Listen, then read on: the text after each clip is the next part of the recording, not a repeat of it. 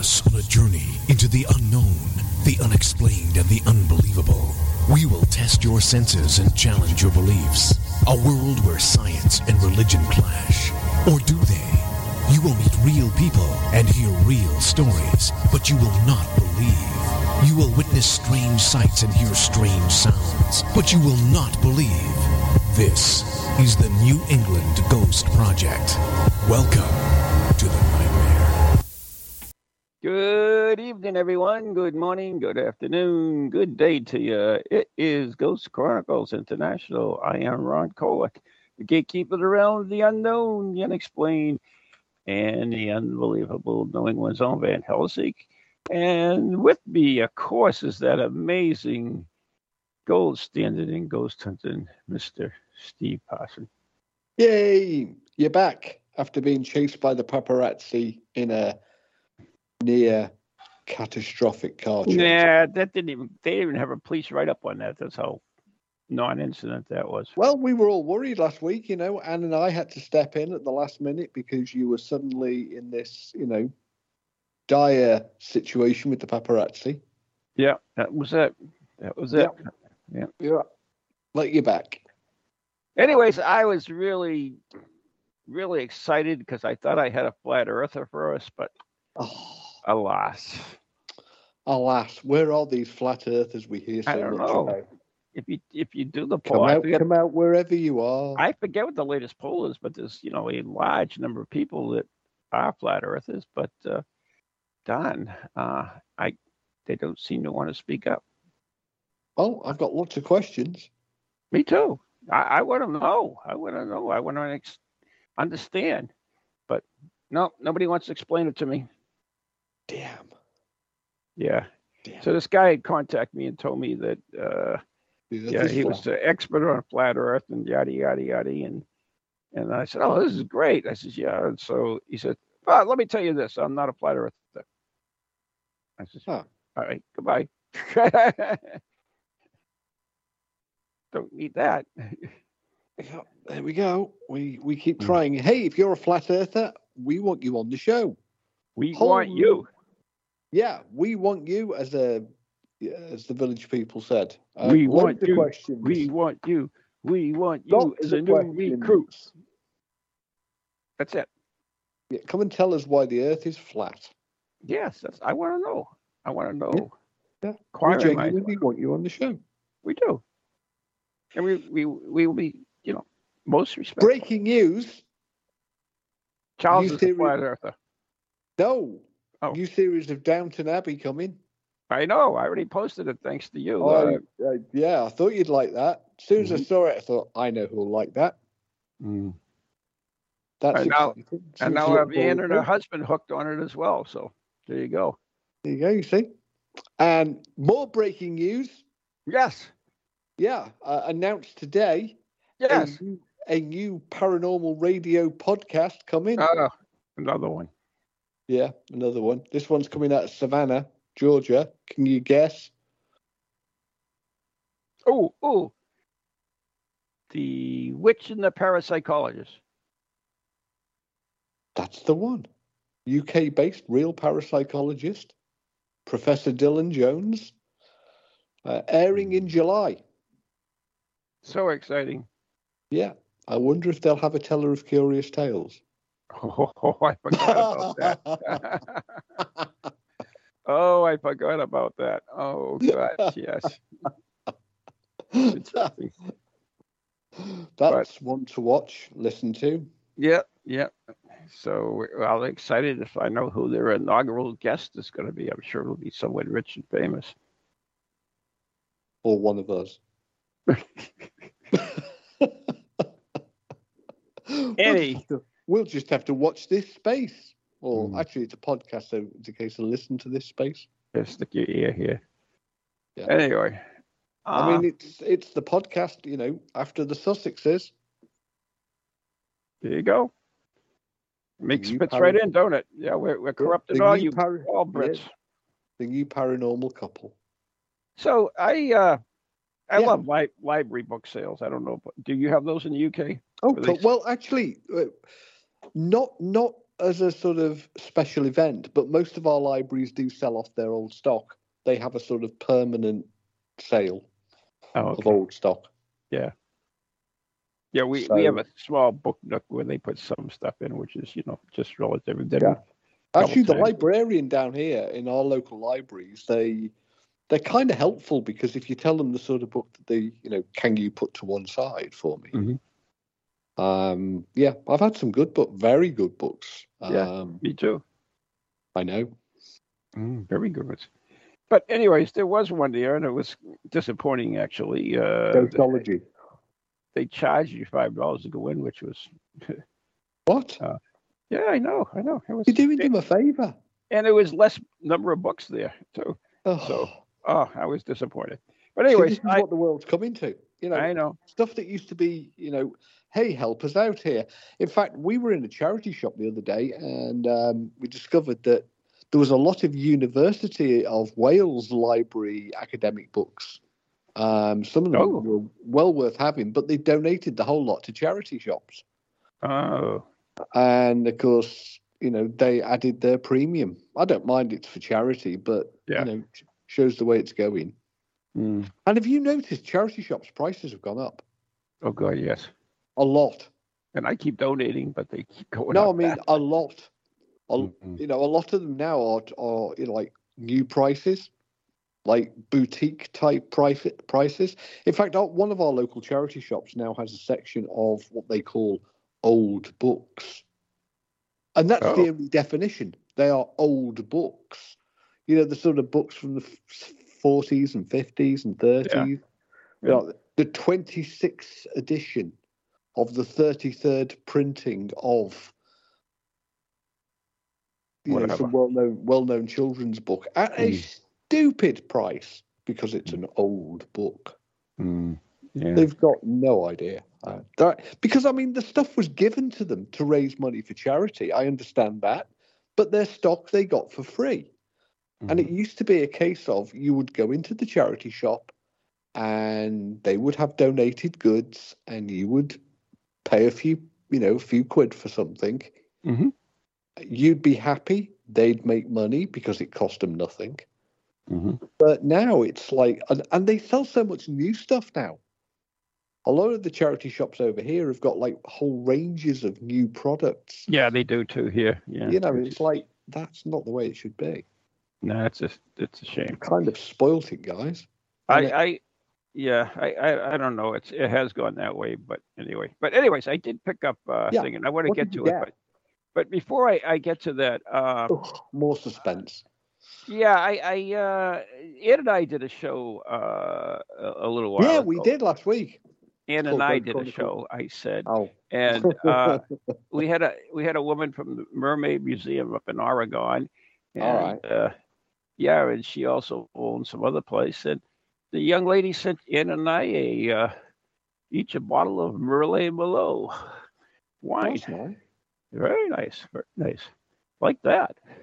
Did that So- affect the way the show went? Because obviously, like you were bright, the guest was bright. No, we got that afterwards. We got after the show was over. That's that's how good I am without you. I'm just saying, you know. Okay, you can. Well, Well, feel free to. You know, we've got what fifty minutes left. Keep going. I'll just sit quietly and watch television. I, you, I okay. You don't need. You don't. need Anyways, me. I, I picked up this book at the library. I only picked been a quiet couple. show last week without me. I I did a very quiet show without you. Anne would have been there. She would have been fine. She's very good. She's a very good co-host. Anyway, Laughed at Uh, all my jokes. yeah, well, she's like that. She laughs at everything. So I picked up two books. One was on the greatest um, military leaders in history, and the other one was called Unexplained Mysteries of the 20th Century. And I like this one. This is kind of neat because it's it's it's more in the the realm of what we talk about, and there's a whole section on on uh, the other round light, as we I like to call it, uh, which is not the orb. Uh, it's all the other ones that, that have come on there, and I still find them quite fa- fascinating. So first, before we get into it, because there's a variety of them, ton of them, and have you ever experienced any of these light anomalies on your own? Possibly once. No, maybe twice.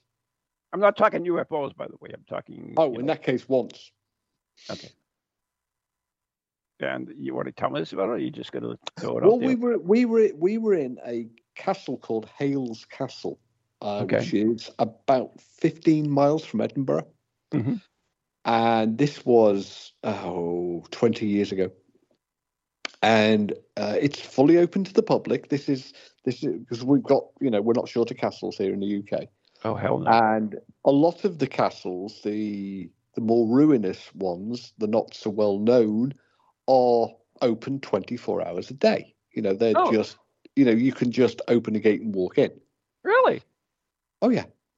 So, oh, uh, Hale, Hailes Castle, which is located, as I said, a few miles from Edinburgh, mm-hmm. is one of these smaller castles, but does have a ghost story that that's been written about. You know, for uh, you know, it's appeared in in a number of ghost books. Mm-hmm. Um, now, the castle is quite ruinous, but a lot of the foundation um, and sort of lower structures are still intact, including the kitchens and the bread oven. Oh, wow. Um, and we were in this undercroft, this underground area of the castle, this this sort of basement layer, if you like. Mm. And now we are below ground, but the the structure is, you know, not complete. So there are you know a number of holes in the walls. Mm-hmm. Um, but it you know but we're in the countryside. We're off the beaten track. Um, the nearest road is a, probably a half mile, half a mile away, running parallel oh, to. So and there's then you know between us and the road there was uh, a river. Um, it was quite a it was quite a hike to get to get to the castle. Mm-hmm and we were all situated in this underground uh, undercroft, it's called, with the near the bread oven. And this apparently is where the ghost is seen. And whilst we were there, we had some we had some of our equipment. We had cameras with us, mm-hmm. and for a few brief seconds, the whole area of the undercroft illuminated with a cold. Do you know the sort of blue glow that you get from an electroluminescent panel? Oh yeah, yeah, yeah. Yeah. The whole of the undercroft lit up with this sort of weird blue glow. Hmm. Um, just like somebody switched on one of these electroluminescent panels. But of course, we didn't have anything like that. There was none of our equipment had that sort of lighting on it. But it didn't come from a particular area, it came from the whole uh, space we were in. It was absolutely flat, uniform. You know, all of the walls, floor, ceiling seemed to glow with this weird, flat blue light. That is intriguing, Steve. I, I've now, never heard of it at before. first, uh, you know, when it first started, we thought, oh, there must be a car or somebody right, nearby right. with a flashlight or or something causing it. But then after a, three or four seconds, it faded away, and it left us completely perplexed. You know, there were cars going along the road, and we saw several other cars, but none of those cars' lights shone into where we were because the road was parallel to the castle. Um, so there was no direct, uh, you know, there was no trackway for a vehicle to come up that could have shone its lights on us. We didn't see any evidence of people, you know, um, gamekeepers or, or poachers, you know, using lights. Um, and even had that been the case, we tried with our own flashlights to try and make it, you know, send people outside and shine lights at so the gaps in the wall. You're, you're talking the area. Give me a, can you give me a guesstimate of the area? I mean, how, you know, how big is so? Visually, yeah, visually I could in my probably mind. about probably about 20 feet long, about eight feet high by about 10 feet wide. That's a good solid stone floor, solid stone walls, solid stone ceiling. But when I say solid, I mean you're talking several feet thick. Mm-hmm. Um, but there were gaps where the wall right. had been broken. But mm-hmm. these gaps were, you know, big enough to walk through. Uh, but they were located on the wrong side for it to have been the road, and the the pathway. You had to sort of walk down to the castle and then walk around the castle to get into this area, this Undercroft area. So there was no immediately obvious way of shining a light from the outside Well, to where. you, you could probably pick that up anyways. Wouldn't it be like And we would have picked it up beam? because- it was like great, great illumination is what I, I'm picturing. Now, you it, know, would, I- it would have been, yeah, it would have been, you know, a direct light would have shone in and cast shadows and would have had a beam Mhm. and Right. uh, and we would quickly have, you know, been able to say ascertain where it was coming from. But what actually happened was it was it was like the room, the walls themselves and the floor and the ceiling all began to glow. wow, that is intriguing. rather like the the the dial of a radium clock would be a good description of it.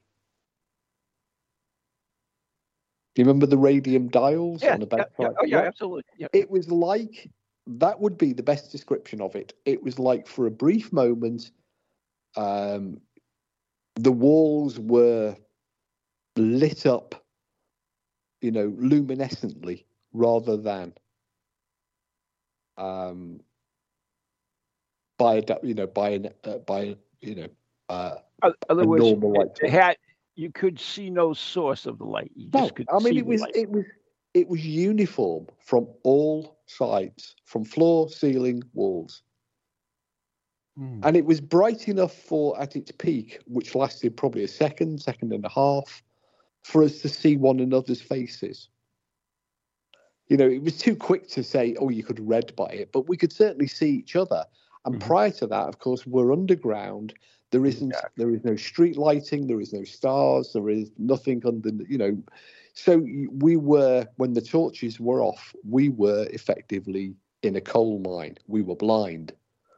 Mhm. Um, and we'd been in a coal mine on other investigations, so we know, you know, this was utterly dark, except for perhaps, you know, a a very brief few seconds when we could see one another. But the glow seemed to be coming from the walls, the floor, and the ceiling. Hmm. And then it disappeared. It just faded away and never happened again. Now, were you able to capture any of that on, on camera or, or Sadly, not because the cameras were operating Yeah. with the infrared mode. Um, yeah, which makes sense. Yeah. you know we were so uh, they they they weren't we didn't have the infrared lights on um, at that time but the Mhm. cameras were switched into their infrared mode and when we played back the footage they captured nothing of it at all because this was a blue light Right. um, a blue glow where you know Mm. we hoped that they would have picked up something but uh, and they weren't pointing at us you know they were pointing towards the bread oven which is the apparent source of you know where the where the apparition Right. appears in the area of the bread oven so we were way behind the cameras anyway um but just for a few seconds as i say we we could see one another Any um, other instruments pick up anything at all? nothing nothing um nothing That is so strange. it's just you know for a few brief seconds um we sort of realized that it was we could see one another and then it faded away again. Hmm So, what did you finally uh, write that up in, in your report? Uh, just as i described it um, because you know we, we only had you know it was a single night it was a single night visit. It was an opportunist opportunist visit. We were staying in edinburgh at the time. Mhm. we were aware of hailes castle. We had a spare few hours we decided we would take a drive out and we would you know see what happened see what transpired Mhm. because there is a ghost story um, now what's interesting uh, is that a lot of Scottish ghost stories, if you if you look through, you know, if you look at the Scottish ghost stories, they are of radiant blue or white women.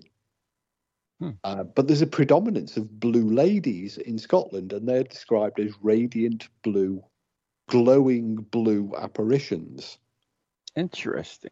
Perhaps, you know, perhaps one of them radiated this blue light. I don't know. Yeah. but it it was baffling and but there was no unfortunately because we were due to you know we had other other uh, activities booked. Yeah. yeah. You know, there was no opportunity to make it. It, was entirely spare of the moment that we. A there. not thing. Yeah, you know, that's it's like, what are we going to do for the next uh, this evening? Oh, I know. Let's take a drive out to Hailes Castle. What about? I mean, do you think? I mean, you talked about. It seems like Scotland they have a lot of blue ladies. So, I wonder if there's anything to do with geomagnetic forces that Well, when we affect the color of some of these apparitions. No, not so much that light, but that affect the color of some of these apparitions that people see. You know, blue versus white versus whatever. Well, I mean, it was one of the things that we did speculate upon, you know, on, Mhm. on the drive back was, um, you know, was it some sort of piezoelectric phenomena? Mhm. And given that a lot of the Scottish sort of geology um, is granite based, Mhm. um, you know, which is heavy, you know, it has contains a high proportion of quartz and um, also, funnily enough, radioactive elements within granite. You know, you a lot of granite kitchen tops um, are are radioactive if you measure them with a Geiger counter. Must be slight, but yeah. It is it's it's it's measurably slight, but it's measurable. Um, no, like radioactivity, like uh, everything dissipates. yeah, but you know there are there are people who collect radioactive rocks, and Mhm. they often are found in and around the sort of scrap pile of kitchen worktop installers. Um, because they collect the granite. Granite is one of the more radioactive rocks, and in fact, where we live in West Wales, we are in a high radon gas area because our landscape is, you know, there's there's granite in the landscape, and that gives off radon because of the radioactive decay. Um, so what, that was one of the things that we speculated upon, but it was just speculation. Right. And, you know, Scotland does have this preponderance of blue ladies and blue boys. Uh, these that's, that's the radi- part I was thinking. Maybe it has something to do with the. it may have something to do with the geology or the geography of the landscape. Or, uh, or even or it magnetic be forces. cultural. Or it magnetic cultural. forces in the area too. Um, well, I, I- you know, we we didn't measure the geomagnet geomagnetism. No, I know that, but I'm just I'm Um, speculating on Scotland in general, not not necessarily that particular instance. Well, actually, actually, you would see, you would expect to see a preponderance of similarity between Scotland and Canada, um, because they are, in effect, the same rock. Uh, because when Pangea was was formed and splitting apart, um, the you have exactly, uh, you know, identical rock uh, strata in Scotland as you do in Canada, and parts of New England. New England has a lot of granite. Yep, yeah, has a lot of granite. um, you know, Maine and Scotland have the same rock strata. And up into Canada because we get a lot of our granite from the the ice age, where the Yeah. the rocks are um, pushed well, down. you, I mean, eons before even the ice age, parts of New England, Canada, and Scotland were one and the same chunk of land. Yeah. Um, so you know, geologists have known about that for a long time.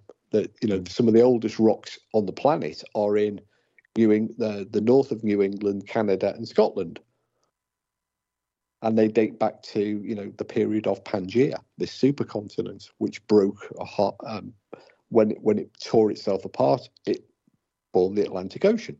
Mm. So I I don't know. I mean, it was it was just something for us to speculate upon. Uh, but it was a very interesting experience, and it was, you know, all of us that were there. There was about seven of us there, seven or eight of us there, and we all experienced it. And nobody commented upon it until it finished. You know, after a few seconds, we all went, "What was that? What the hell was that? What the hell was that?" And uh, well, we said it with a Scottish accent, so it's kind of, "What the hell was that?" Oh, there you go. and um, and then we, you know, sort of, well, what what did you experience? What did you see? And we realised we'd all seen pretty much the same thing. Well, we all Any- described it. Any sensations at all? from no, it? nothing, nothing, nothing. There was nothing else um, before or after it. You know, we'd seen a fox. I think that was probably the most interesting up to that point. And then we sort of spent probably a half hour um, messing about with flashlights, trying to recreate it, Oh yeah. um, and taking notice of cars driving, you know, along the highway um, that ran about a half a mile away. Mhm. And then we we shuffled back to the car, um, you know, crossed the river, back to the car park, got the car, drove back to Edinburgh, went to bed. There you go. Yeah, Oops. but that that's the paranormal for you. You know, it, it you spend a long time looking for things, and it catches you unawares when you're least expecting it. That's what I always say, and you know, I, I speculate that I've seen three apparitions, and all the times that I seen it wasn't what I was looking for. They just Exactly. occurred in natural natural Uh, Exactly. activity. Um, you know, I've I've never been in a position of being in a haunted house looking for ghosts when a ghost has appeared.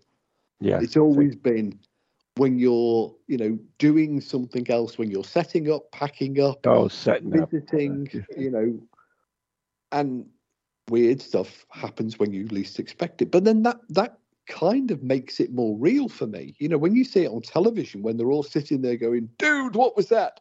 Mhm. It never happens like that, does it? Never happens like that. More likely to happen when you go into the bathroom. It's true.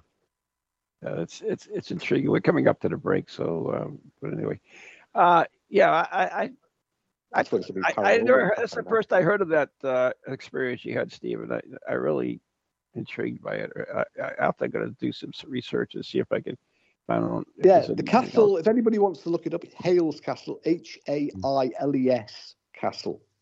Okay, so we got to take a break. You're listening to Ghost Chronicles International with Steve Parsons and Ron Kolek right here on TogiNet Radio.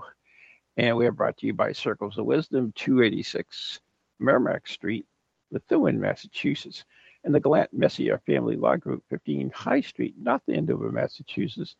And our very good friends on Ghost Chronicles Radio on Patreon. Become a member and join us and get access to over 50 videos. We'll be back after the following messages.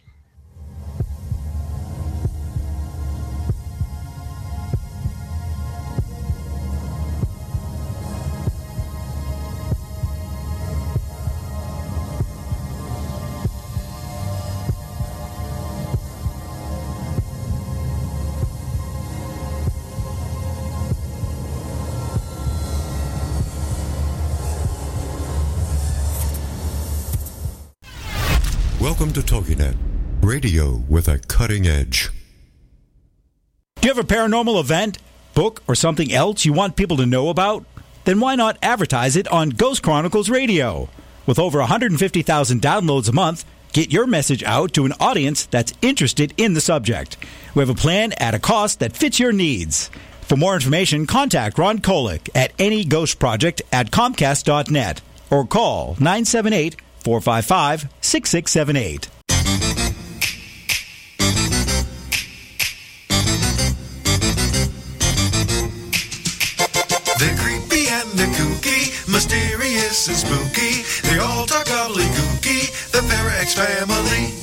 Shows are paranormal, not stuffy but informal. The topics are abnormal, the Parax family. They're strange, deranged, unrestrained. So grab your favorite brew, it's time to rendezvous as we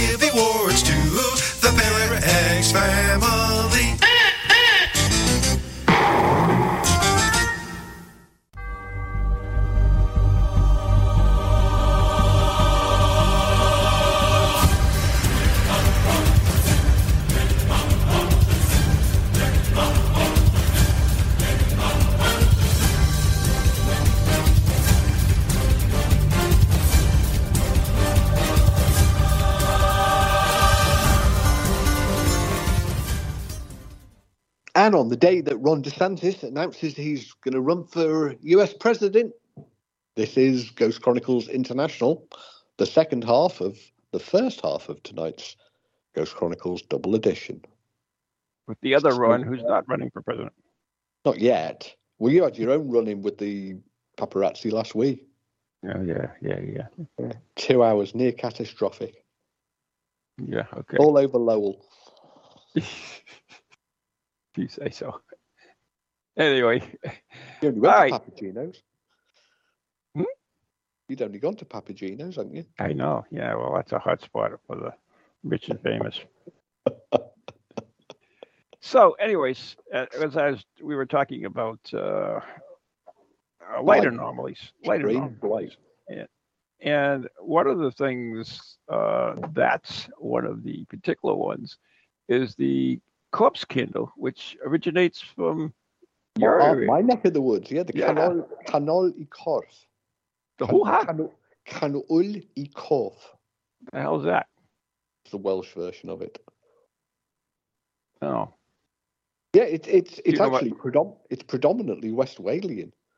Um, Hmm. uh, you know, right in this area, there are uh, I can think of half a dozen reports. Um, late 19th century through to the early 20th century, there were some very famous ones. Uh, Penally near Tenby, um, you know, sightings of these little. For those that don't know, the corpse candle is a Welsh, predominantly Welsh tradition, um, predominantly West Wel- Welsh tradition yeah. of these. There's of something these- similar in Ireland too. Yeah. Yeah. Um, this, descriptions are like a candle flame, um, and they they are said to precede the or precede the death of somebody, or lead the way along a funeral trackway. Um, there's an American equivalent uh, or similarity, uh, the will o' the wisp, but the corpse candle isn't associated with marshes or marshy ground, but rather funeral trackways, um, because you know back in the olden times, um, if you died, you know people didn't live in towns and villages near a church or a graveyard or a, bur- a burial site. Um, you know, often they would be transported several miles over hills and mountains and across the countryside to be laid to rest. And a lot of uh, uh, folklore in this part of the world relates to these corpse candles, these these candles that are said to either lead or follow um, or precede the funeral. Um, and there are several, you know, quite close by here to where I live. Yeah. Stories, I mean, not corpse candles. Right. Uh, I know there's there's one famous one. Uh, This was seen by the Reverend, was it? uh, this was uh, from oh my god, Carmarthenshire, Wales. Carmarthenshire, yeah. Okay. Yeah, it told of uh, three men who were tossed in the sea from their boat and drowned in Uh-huh. nearby. Oh my God, Leondello. Llandilo. Okay, whatever. Afterwards, uh, news spread that just a few days before, the passengers of a horse-drawn coach traveling across the local road saw three corpse candles hovering above the water in the exact spot where the three men drowned. Uh-huh. Uh-huh. Is that the one? That's one of them. Uh, there's one from uh, Carmarthenshire is the next county across from, from us. It's so Oh, okay. from here to Llandilo, you, you're probably 30 miles. Hmm. Um, th- there is a much nearer one, and this Uh-huh. was um, i- in the town of Penally, which is a coastal. It's, it's a coastal holiday area now, but back in you know, back in time, it was you know a small hamlet of uh, predominantly fisher fishermen or miners, and um, the reverend from the church of Penally witnessed a corpse candle, and it it followed the corpse path and into into the graveyard, and um, a few days later, one of the parishioners passed away, and this this corpse candle had led the way or preceded the funeral route. Oh. Um, so that's, I mean, there are there are many many stories. Um, I know of you know a few of the more well known, but there are. I've got a collection of them upstairs, and you know. Oh, you I've- do? Oh, Not corpse candles, stories of corpse candles. yeah. You don't have like Uh, corpse candle in a jar or something? no, no, sadly Remember not. that on eBay, ghost in a jar? Yeah, yeah. um, I've got I've got a bag of ghost farts upstairs. Oh, there you go. Uh, that's that's yeah. They're actually you go. little little blobs of cotton wool, Yeah. but there we are. So according to this article I was reading, uh, they they're actually you can tell the gender of the uh, person who died by the color of the candle. That's not instance- co- that's not common in the actual folklore itself. The- Okay. The light, the lights, the corpse candles are described as yellow or white. There's very few. I think this this reference to gender and color is a relatively new. Oh, Uh, okay, yeah. I think according, I think I think it, you know one of the re. There are many many. Yeah, there, there's there's about up on the shelf upstairs. There's probably about ten or fifteen books on West Wales folklore. oh wow. Um, but they all say the same thing because they're all based on two books that were written in the late Victorian period by folklorists. And then you get all of the copycats, you know, every few years, Yeah. a, a local author writes a new paperback for £5.95 Oh, God bless us. and it's the same. uh, It, it's just rehashed the story, but there's always a slight difference. You know, the um, uh, the, they they put their own little sort of art, uh, or, bit of artistic license on it, and I suspect that the color, because color is certainly isn't the original author of the um, uh, the well-known uh, folklore of West Wales is was the Reverend Reverend Jonathan Ceredig Ceredig Davies and he wrote the book in a, the middle of the 19th century and it's you know it, it's quite a fat volume it, it deals with all of the folklore christmas easter uh, death ghosts portent, portents of death um, you know finding a husband finding a wife you know Mhm. there are all these sort of country folklore that he recorded Right. and he only records the corpse candles or the Canwyll y Corff as being um, like a candle flame, yellow, flickering, or white. Mhm. There is And- no there is no reference to gender. Well, that's the that's the problem with the internet, you know, because you know the, the article, of course, I was just quoting from was on the internet. So, you know, somebody will type something in the internet, and and maybe they don't have great sources, or maybe they just take uh, poetic license or a little bit of Well, liberty, yeah, I mean, and it's then it's repeated over and over again, right? Yeah, and it's happened with the orb. You know that that that that staple of paranormal investigation, the orb. Um, you know, there there there is a couple of books uh, written about you know um, the ascension through orbs and truth of orbs. I think were the titles. Um, and in there, they introduce the fact that you can tell the gender of the of the higher being that is the orb by the color of the orb. Or by its shape. And well, yeah, and the faces in them.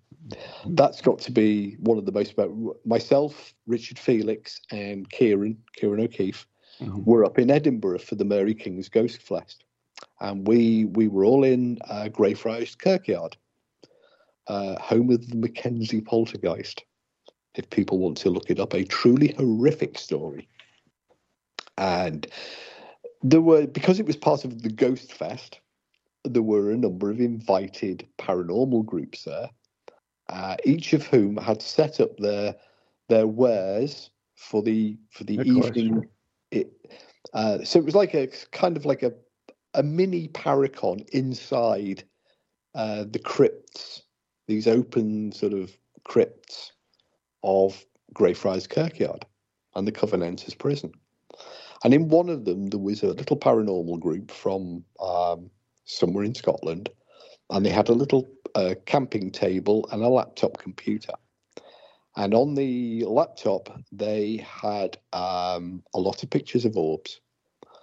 And what they were using, that they were being, they were telling people how innovative it was. Um, they had police photo fit like software. It wasn't the real McCoy; it was something they cobbled together. Mhm. Um, you know how the police do these like photo fits? Mm. Um, you know where you join a pair of eyes to a nose and a hairstyle and a beard. oh and a- yeah, yeah, yeah, yeah. yeah, and you say that looks like him. Well, that's what they were doing with orb faces, and that was their that was their unique selling point. They were doing photo fit orb faces. There you go. Yeah, that was And, uh, and it must be real because it has police hardware software. Well, yeah, they said it was. It wasn't. It was something they'd obviously put together themselves. But it was, you know, it was innovative. Mhm. Um, and there was another group there who were um, they had detected ley lines that ran through Mary King uh, through uh, Greyfriars Kirkyard, and that they were attributing the energy of the ley lines to being the the energy source for the Mackenzie poltergeist. Now, this poltergeist story goes back probably eh, about ten years prior to our visit, and um, Mackenzie, uh, bloody George Mackenzie, was um, one of the government ministers who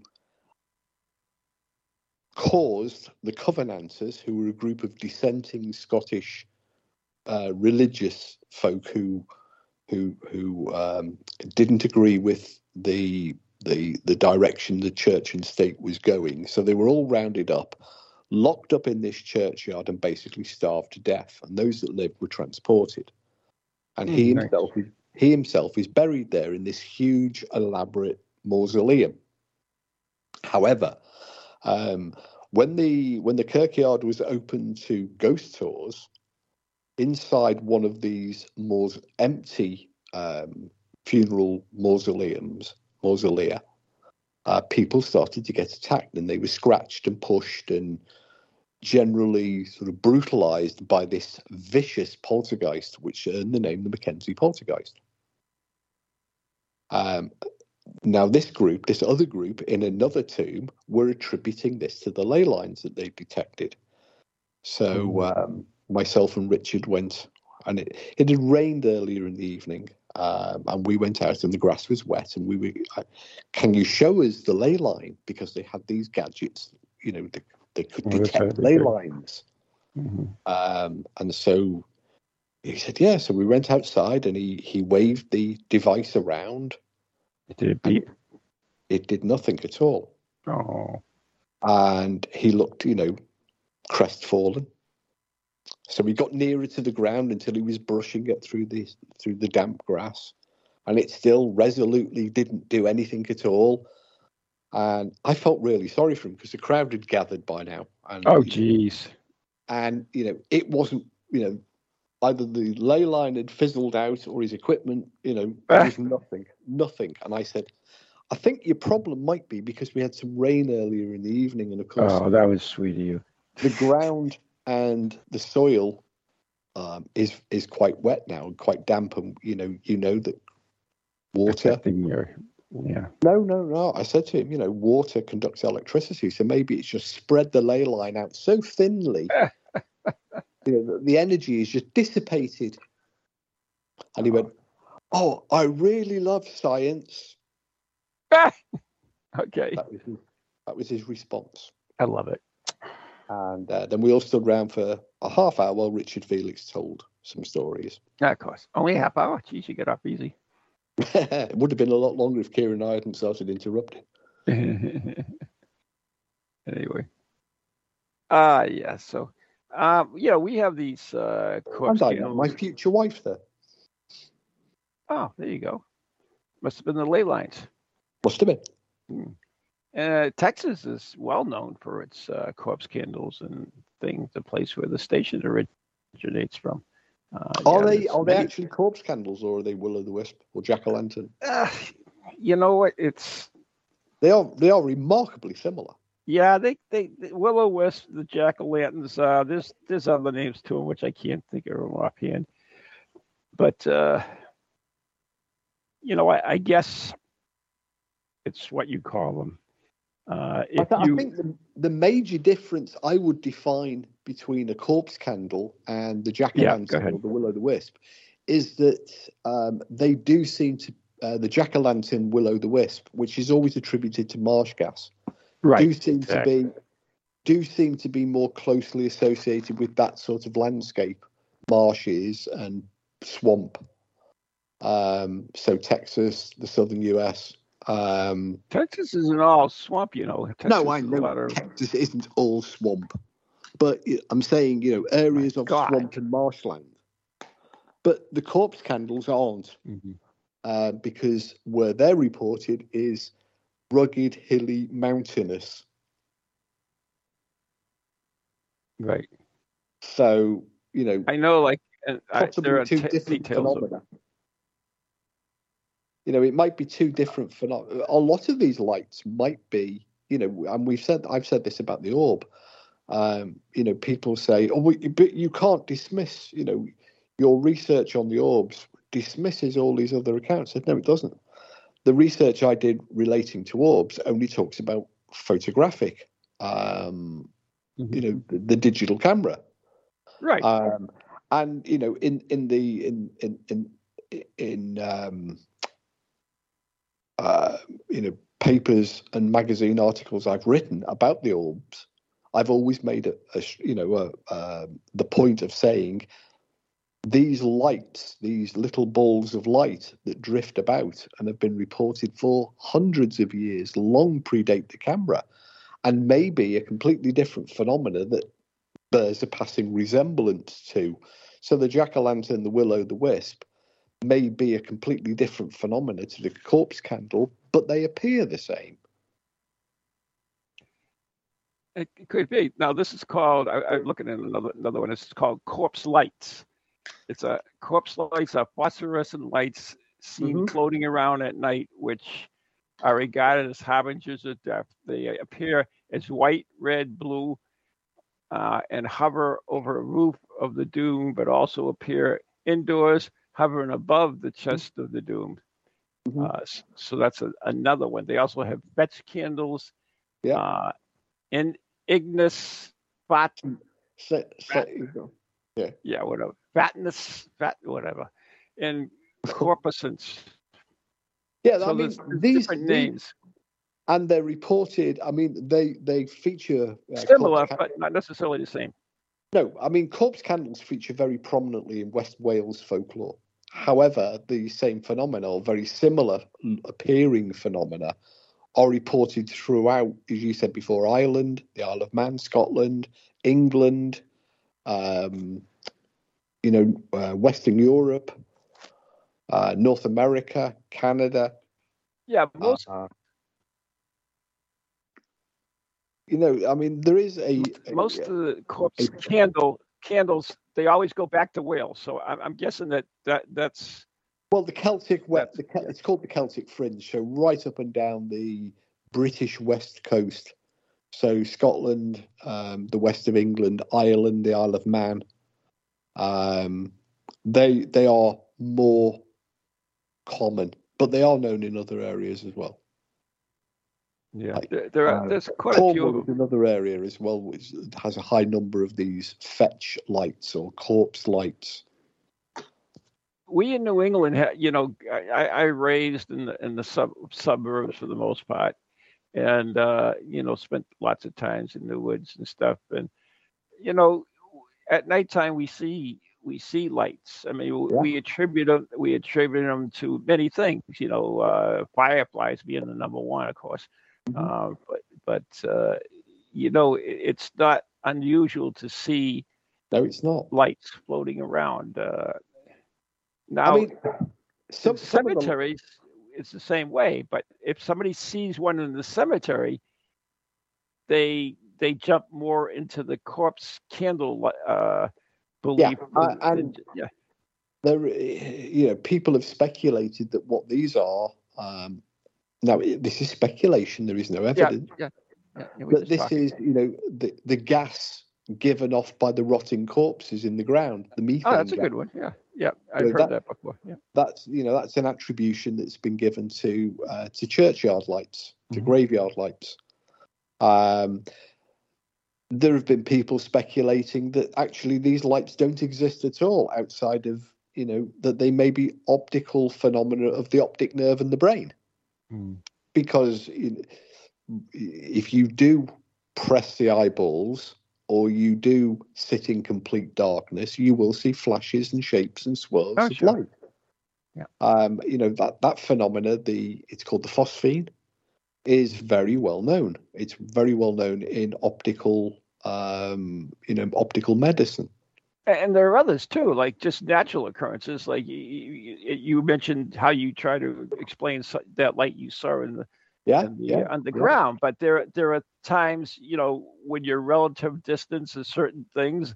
If there's a moonlight, there's if the road, for instance, car Mhm. lights, it's a, is an obvious one. But you can sometimes you get a reflection from uh, the moon or a street lamp that will bounce off a uh, That's right. shiny object on the ground, and, and, and Even- that appears. even- Yeah, Even you know, moonlight reflecting off wet grass. yeah, there you go. Yeah, You know, wet grass surfaces can cause these sort of sparkly light effects. Yeah. Um, so there's, you know, there's lots of natural occurrence things. There are, and of course, you know, on a dark night when the you know when a cloudless sky. In fact, um, just this past fortnight, I've been dealing with a UFO. Uh, report. Really? Now, UFO reports, as you know, are not my strong point. They're not my area of expertise. However, this one, this one was passed to me. Um, you know, we're all a bit busy. Can you deal with it? And this was up in the north of England, and a, a, a guy had written, and he, he was one of the. Uh, Wait a minute, you went up to north of England to, no, no, to no. chase This, was all- UFOs? this, this was all done by email. Oh, okay.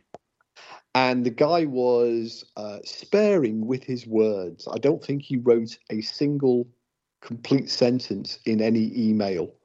You know, each email consisted of perhaps four, four or five words. Mhm. Um, Hi, have seen UFO. Um, have got some video. That was the first email. So I said, oh, so you know, can you? Yeah, what did you see? Where did you see it? So he sent me this this email, and it was a blob of light that didn't do anything. So I said, "Well, how long did you say?" Eventually, I it took about ten emails to tease out of him where he was, which direction he was facing, and that this sighting had lasted for over an hour, and it happened at the same time the following night, which got me thinking. Um, to pull up a star map to put him where he was and the direction he was facing, and there was in exactly the right place uh, the planet Venus. There you go. So I Oh. copied, so I copied this sky map um, and sent him a screenshot of it and saying, "You said it was about forty degrees above the horizon, and you were looking west from this location." And lo and behold, there is Venus, and it was visible for about an hour. And the following night, um, it appeared a bit lower, but in more or less the same spot. And he wrote back um, saying, No, that can't be true because when I looked tonight, um, Venus was very much lower in the sky. I say, Yes, that's called progression. Yeah, each night it gets a bit lower in the sky. Because we're spinning and And he- he, rotating.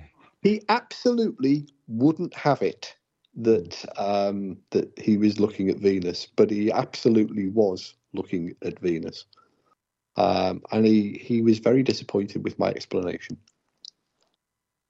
But They you know. only want to hear what they want to hear.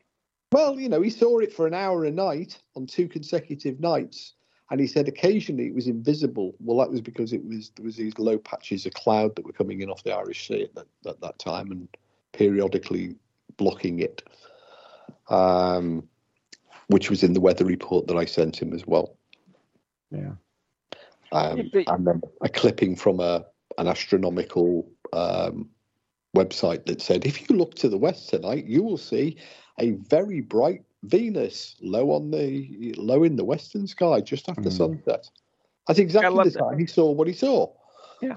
I actually love the, the like the here in the uh, news we they give us reports like time you know when those remember those satellites that I saw that you know yeah, the- yeah. yeah, that they knew, tell me exactly when and where, Oh. so you could go out and check them out.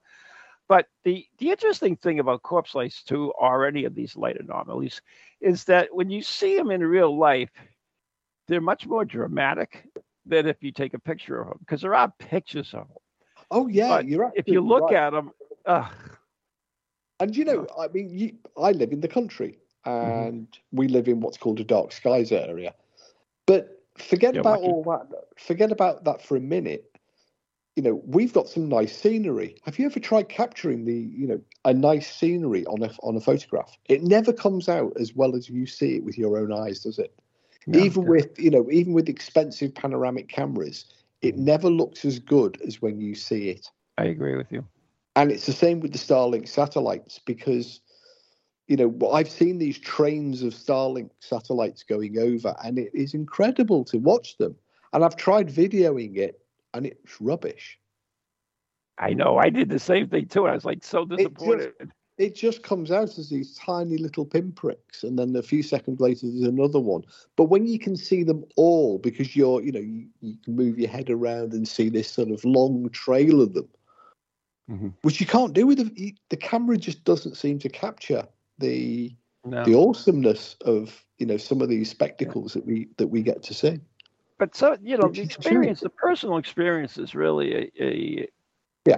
it's such a but i think it's much more dramatic than any cold evidence that you collect it's, And it's- I, I I think that's why we should pay more attention to witness accounts. Mm, i agree with you on You that know, instead of just going, well, you didn't get a photograph of the ghost, therefore you didn't i see know anything. i know it i know it anyways we got to wrap it up the show is just about end i miss our uh, pizza from the dead bell you know that. Ding dong. yeah pizza from the dead's here time to wrap it We'll have up to get Yeah, new one. I really missed it we'll have to Can't we find a new delivery um, company? We'll have to we'll have to uh, talk to Toginet about getting a new doorbell. Anyway. Yeah. So, anyways, uh, you've been listening to uh, Ghost Chronicles International uh, with uh, Steve and Ron, Steve Parsons and Ron Kolek right here on Toginet. And uh, you can listen to the podcast everywhere good podcasts are. We're brought to you by our very good friends on Ghost Chronicles Radio on Patreon. Become a member for me at three bucks a month. Help support the show and get access to exclusive videos. Thank you so much for listening and uh, stay tuned for Ghost Chronicles Next Generation. There we go. Good night. Good